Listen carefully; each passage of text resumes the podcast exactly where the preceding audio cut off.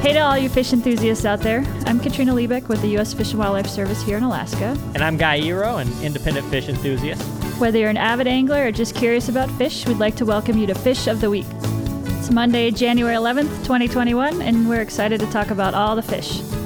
This week's Fish of the Week is the burbot.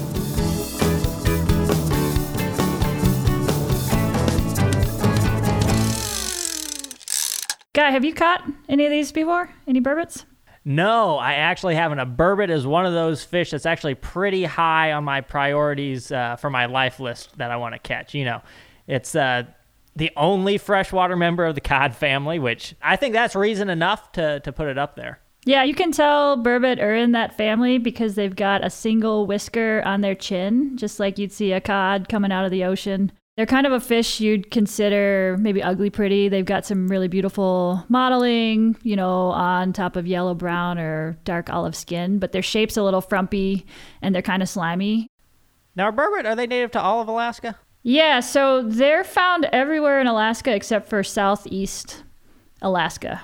Um, so they're going to be, uh, you know, any in all of our national wildlife refuges. They're going to be, yeah, any of those large river systems, um, some of the bigger lakes. They're actually circumpolar in terms of where you can find them. Um, so that's above 40 degrees north, um, and yeah, they're widespread throughout that range. This is a hardy, a hardy cold water fish, and it, you know, recruits hardy cold water anglers to fish for them too. They're really cool fish. The first time I heard about burbot, I was in a little gas station tackle shop uh, by Flaming Gorge Reservoir on the border of Utah and Wyoming, and they had just these really kind of oblong, slimy looking, sort of eely but fat eel looking fish uh, that they were catching out of the ice on Flaming Gorge. And I asked the attendant what what that was, and she said a burbot, and I'd never heard of it before, so I had to look it up as soon as I got home. And, uh, you know, I did a lot of reading on it, found out that they're very cool fish, that they're actually invasive there, and that they have these tournaments to try and get them out uh, every year out of the ice. And then, come lo and behold, about a month later, I was down at a thrift store in Salt Lake City, and I saw this hat on the wall that read the second annual Burbot Ice Fishing Derby, and I just had to have it, and I still have it today. It's still one of my lucky fishing hats. Got it on right now. Nice. The first time I heard about a burbot, I think, is through my husband, who's from Wisconsin, and there's actually something called the Eel Pout Festival that happens every year, and it's like a huge deal, and people just, you know, come out in droves to catch these amazing fish, um, and they have a whole winter festival centered around them. So yeah, it's it's pretty cool. For as much as I love burbot, uh, the having all these different common names does kind of frustrate me a little bit. Not that it has a lot of common names that goes by, but that a lot of the names that people call it are actually preferred common names for other species of fish. So it does make it uh, hard when you're talking to people about uh, these fish to make sure that you're getting it right. Sometimes you just got to go with the scientific name, which I think is sometimes easier to, to say. It's, it's the Lota lota, I believe. Yeah, it's one of the easiest scientific names to say. But yeah, I mean, I've heard eel pout, cusk, lawyer, coney fish, lush, ling, lingcod, mariah, methy, mize, mudblows, and mudshark. And I think there's probably more. So I don't know the, the history on all those, but some of them are pretty funny. Wait, did, was one of those uh, names that you just listed off lawyer? Yeah, some people call it a lawyer. Um, I've heard that's because they're slimy and they've got a tiny heart. but to all those lawyers out there, no offense.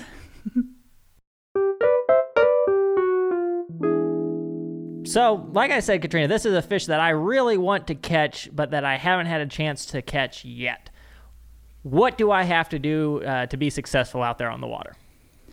So, I mean, you're always going to want to think about a fish's behavior before you go out fishing. You're going to want to think about, you know, how it feeds, uh, what kind of habitat it likes, because those are the considerations that you need to actually figure out where to go and what will actually work.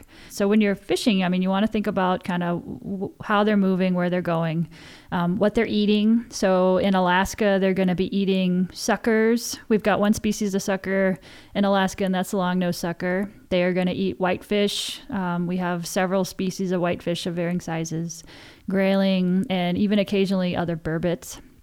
And they're a well adapted bottom predator, so you're going to want to keep that in mind. I mean, you're not going to be fishing for them in fast water. You're going to be fishing for them um, on the, you know, if you're if you're fishing on a river or a slough, it's going to be in terms of a river on the inside of a gravel bar, you know, the bend of a river, um, a mouth of a, a slough or a, a Clearwater Creek, um, eddies along bluffs, lakes.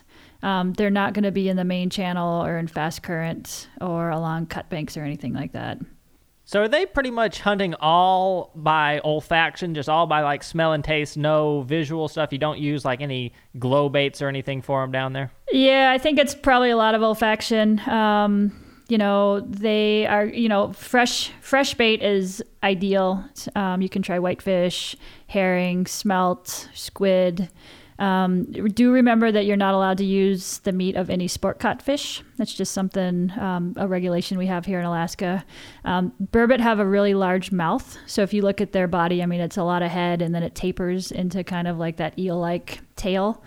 Um, so, you know, large chunks of bait can be used. Big baits catch big fish.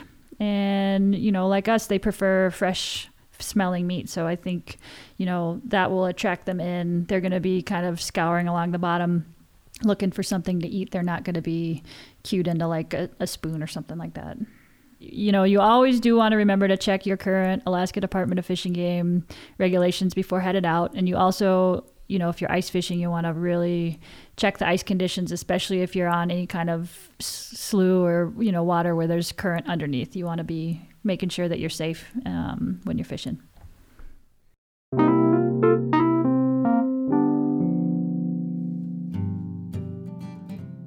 Hey everyone, one thing that we want you to always keep in mind, regardless of what it is that you're fishing for, is safety. Every week, we want to give you a tip or two that you can use to stay safe while you're out on the water.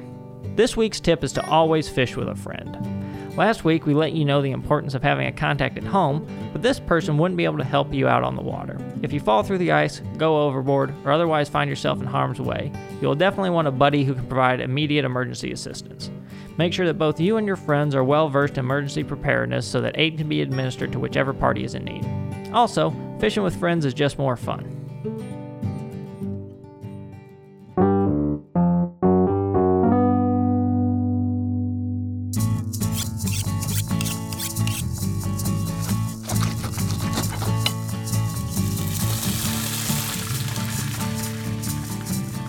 All right, Katrina. Uh, how, how do you cook a fish like this?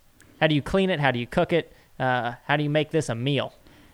Yeah, so let's talk a little bit about what to do once you catch it. Like, how are you going to fillet it? And then, yeah, I think, I mean, they are beautiful on the inside. Again, they're a white meat, delicious. So there's a lot of ways to to cook them and prepare them. Um, Burbot have fine embedded scales that produce a lot of mucus. Um, so when you actually catch one, they're going to be kind of slippery to hold on to. The body tapers. So yeah, finding a handle on the burbot is pretty difficult. Um, so everyone kind of struggles making awkward attempts to handle it once you catch it. Um, but yeah, its flesh is white and delicious. It's delicate, and it's actually got a really large liver um, that's pretty tasty and it's really rich in vitamin A and D. And the liver is large compared to its body size if you're looking at um, a burbot compared to other fish. So I would encourage folks to test that out as well. Again, you're going to need a sharp fillet knife. Don't want to get rickets. Yes, yeah. No scurvy. I guess that would be vitamin C. Um, so you're going to need a sharp fillet knife and actually some pliers for a burbot if you're going to be filleting it and preparing it. Um, so you're going to want pliers with a square head and teeth on the end. And the first thing you're going to want to do is you're going to want to skin the burbot. So you're going to, you know, get a handle on it. Uh, once it's dead, you're going to make a very shallow cut with your knife just behind the head and all the way around. Then you're going to get a good grip on the head with your with your hand and you're going to use your pliers to grip the skin and slowly peel it off. And you might have to rotate the burbot a little bit as you do that. And it should slip off kind of like a sock. Um, if it gets stuck anywhere, you can use your fillet knife to just gently kind of um, separate it. Next, you're want to remove the dorsal and anal fins. And it's actually pretty simple. You grab the fin at the base with your pliers near the rear, and you're just to gently pull off. And it comes off kind of like you're unzipping it from the back and from the bottom of the fish. Um, then you're to fillet each side, and you can actually get a really nice big fillet off the burbot. It's not like the pike where you have five different fillets. You're to get two long fillets, and you're basically going to start at the head, follow your knife on either side along the spine, and you're going to hear and feel your knife kind of bumping along the ribs, and just carry your cut down along the ribs until the fillet is separated. And again, it will go all the way down to the tail. Um, and then repeat that on the other side. Um, some people like to soak their fillet in cold water and salt briefly to remove the slime and any blood that comes out. Um, but again, this is a, a, white meat, so that's I think it's mostly for the dealing with the slime. Um, in terms of how you eat a burbot, um, some people call it the poor man's lobster. I think the way it um, kind of firms up when you boil it, it feels kind of texture wise like lobster and then when you dip it in butter it's just like uh yeah i mean it's a similar similar taste and texture i mean it's not a fishy not a fishy flavor like you'd get off some other fish i've heard a lot of things referred to as poor man's lobster having people say they taste like crab lobster stuff like that and i find that they never really do i had someone sell me a mushroom earlier this year saying, "Hey, it tastes like lobster. You cook it up, put it on tacos. It's just like the lobster tacos." And it was not. It was a mushroom. We'll let you guys be the so judge. I don't know about this poor man's lobster stuff. Again, with this, you can you know boil it and then dip it in butter. You can eat it fried. You can make chowder. There's a whole lot of different things you can do with a nice um, fillet of white meat that the burbot has. And, guy, I mean, how would you want to try eating one if you got one? I haven't eaten one before, but my first instinct would be to turn into like a fish and chip style thing with a little shot of burbot uh, liver oil on the side. That'd be my guess how I'd want to eat it. I think that sounds really good.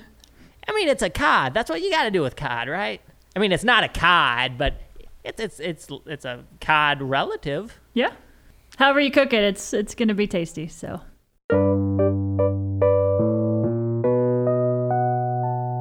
Okay, so that's your fish of the week. Um, this week we talked about burbot, and we hope you all get out there and enjoy all the fish. All of the fish, Katrina. Why don't you do it, guy? You do a good job too. And uh, we want you to get out there and enjoy all of the fish. Nice. Very good.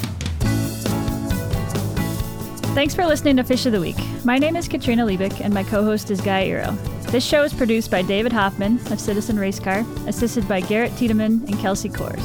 Fish of the Week is a production of the U.S. Fish and Wildlife Service, Alaska Region, Office of External Affairs. As the service reflects on 150 years of fisheries conservation, we honor, thank, and celebrate the whole community individuals, tribes, the state of Alaska, our sister agencies, fish enthusiasts, scientists, and others who have elevated our understanding and love as people and professionals of all the fish.